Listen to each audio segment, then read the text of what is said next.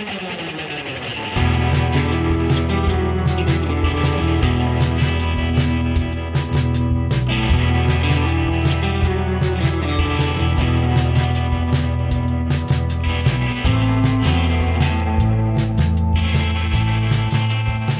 and welcome to The Missing Middle. I'm Cara Stern. And I'm Mike Moffatt. And last week, the federal government introduced a cap on international student visas. And going forward, they will be distributed to the provinces on a per capita basis. But that got me thinking about Canada's immigration system in general. Our openness to immigrants, we know, has always been one of Canada's great strengths. And our temporary immigration programs have some unique problems that are really tough to solve. But we thought today, let's talk about the permanent immigration system. So, first of all, what's the difference, Mike, between a permanent immigrant, uh, permanent resident, and uh, temporary immigration?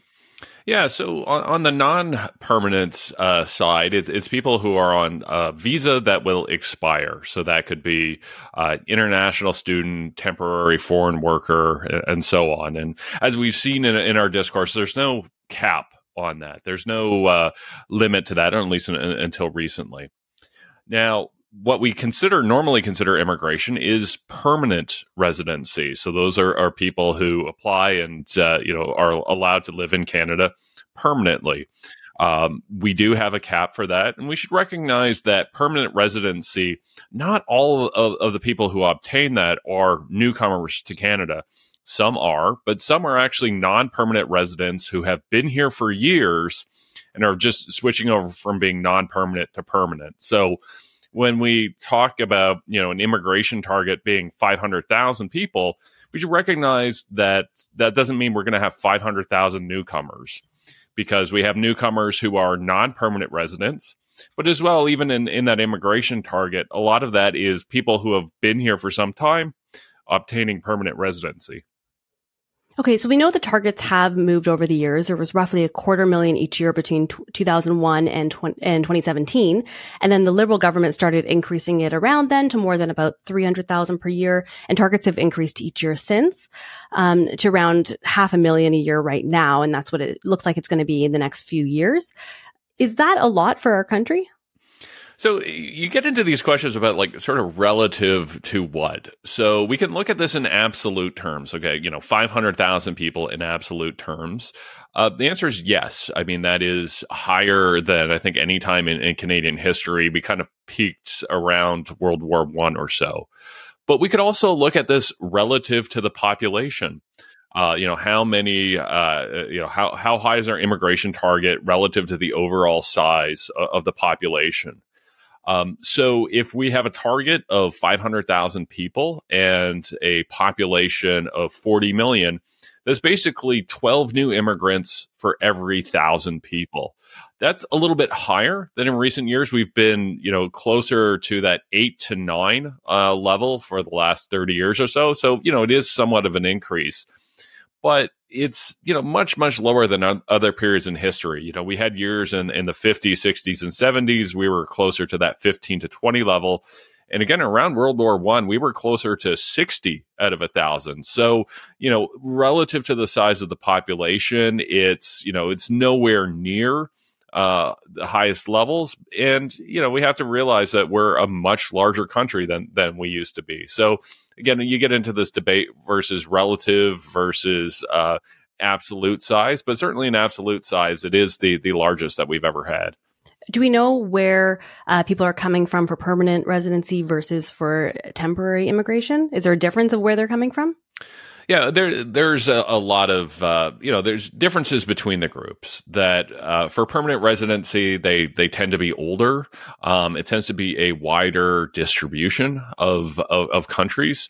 Whereas because a lot of our non-permanent residency is is on the international student side, they tend to skew younger and they tend to skew from uh, a couple different countries, India to and, and China. So there are you know big differences be- between the two. Uh, again, on on immigration, um, you know, uh, the sort of median age tends to be 28 and 29. But you know, you get some 30 year olds and some 83 year olds, uh, and and some three year olds. Whereas on the non permanent side, it tends to be more clustered around people, uh, you know, late teenage or early 20s and so on. Why do we need constant growth into the country? Well, we don't necessarily need uh, constant growth, and I would say, in fact, our our issue is that we've had non-constant growth. That that our our population growth has been all over the place in in recent years, and it's made it really difficult uh, to plan. So, I actually think having uh, having some more certainty helps with, with planning. I think over the last few years, we've seen the challenges we have when our population growth rates are all over the place. And we really can't make sure that we have, you know, not just enough housing, but enough schools and healthcare and so on uh, to, to keep track of that. Yeah, I hear that a lot these days. Things like people talking about how we have so much, uh, so many new people in this country. We don't have enough housing for people already here and we don't have enough family doctors. And so I hear people saying, you know, why don't we just kind of pause it and, st- or at least lower immigration levels temporarily until we kind of get that under control and then go back up to opening our doors as wide as they've been. I know that there are valid concerns about housing and medicine. Of course, these are real things, but what would happen if you were to sort of freeze immigration temporarily while that gets, while we try to get that under control? Yeah, so uh, a couple things. So again, I, I, I hear this a lot. I, I, think there's some challenges to this question. The first of all, I think it conflates population growth with, with immigration, right? And those are those are two different things. But you know, I do think there is a reasonable argument to have about you know how high immigration targets should be and so on. But we also have to realize, like the healthcare one, I think is a prime example because immigration affects both the demand and supply side of, of healthcare. And if we look at uh, immigration to Canada, it's an awful lot of personal support workers and nurses and, and, and so on. So you get that kind of challenge where you say, okay, yeah, if we're ratcheting down population growth, maybe we don't need to expand our healthcare system as much but you know who's going to work in our long-term care facilities and, and, questions like that? So so i do again i think it's a reasonable debate to have uh, about how high the cap should be. There's nothing magic about 500000 uh, but but overall we have to sort of recognize that that the newcomers to canada are you know both affect the demand side and the supply side of whether it be ho- housing or education or healthcare or so on but of course, we know that people coming here as uh, personal support workers, for example, that might be one person in the family. They may come with a few other people who all need uh, healthcare and they all need a place to live. Does it balance out in your mind? Well, I, I think if, if, the system's well designed, uh, that that it should, and I, I, do think there are questions about you know uh, Canada's point system for immigration, and and you know are we bringing in an, enough of this group and enough of that group? Are we bringing in enough workers versus um, you know uh, younger kids versus versus older? Like I, I think those are all uh, useful uh, discussions uh, to have. But again, we should recognize that that you know the bulk of our immigration tends to be people between like the ages of 25 and, and 40 right? It's a lot of your kind of young talented labor force and it is a challenge to fill these roles without uh, those those newcomers. Is there a way like looking at this as an economist can you determine like an optimal number of immigrants that should be in the country that is like a sustainable number that makes sense? Is there an optimal number uh, unfortunately, no, and I think that's one of the that's what makes this such a such a debate, uh, right? That you know there are any number of things that that you look at. You go, okay, well, optimal for what? Optimal for the healthcare system, the housing system, you know optimal for Canadian culture. So so it really um, it really depends on you know not just the number, but you know the the talent and the skills of the people being brought in. You know what it, what they contribute to Canadian culture. So it gets very very messy very very fast. But I do think there are you know real concerns out there that we're not you know linking properly linking immigration to the other things we need. And there's also issues around planning. I actually don't think this gets um, enough attention. That you know how we've traditionally over the last few years set our immigration targets is basically they get announced in November for whatever the next year is. So that's a challenge in in planning. Um, if we go, okay, you know, we're going to find out, you know, within two months' notice, uh, what what those immigration targets are are going to be you know, I, I, do think we need to look at having longer term planning, you know, maybe five and 10 year plans and so on, you know, w- which would help us better align these things. So I, I find oftentimes the number itself it gets way too much attention because it's easy to understand but all of those nuances about okay, well, how how much notice do we give uh, about the number? Um, you know, what what is our system for determining you know which five hundred thousand or three hundred thousand people will be, and so on. I think those are the, the, you know the really important questions of, uh, that determine whether or not our immigration system's working. Uh, but they tend to they're they're complex, so you know they're they don't make for as as good a discussion.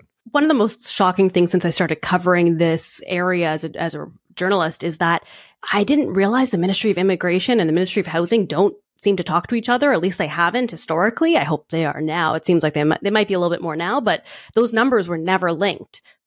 Like, how does that make sense? Why did that happen?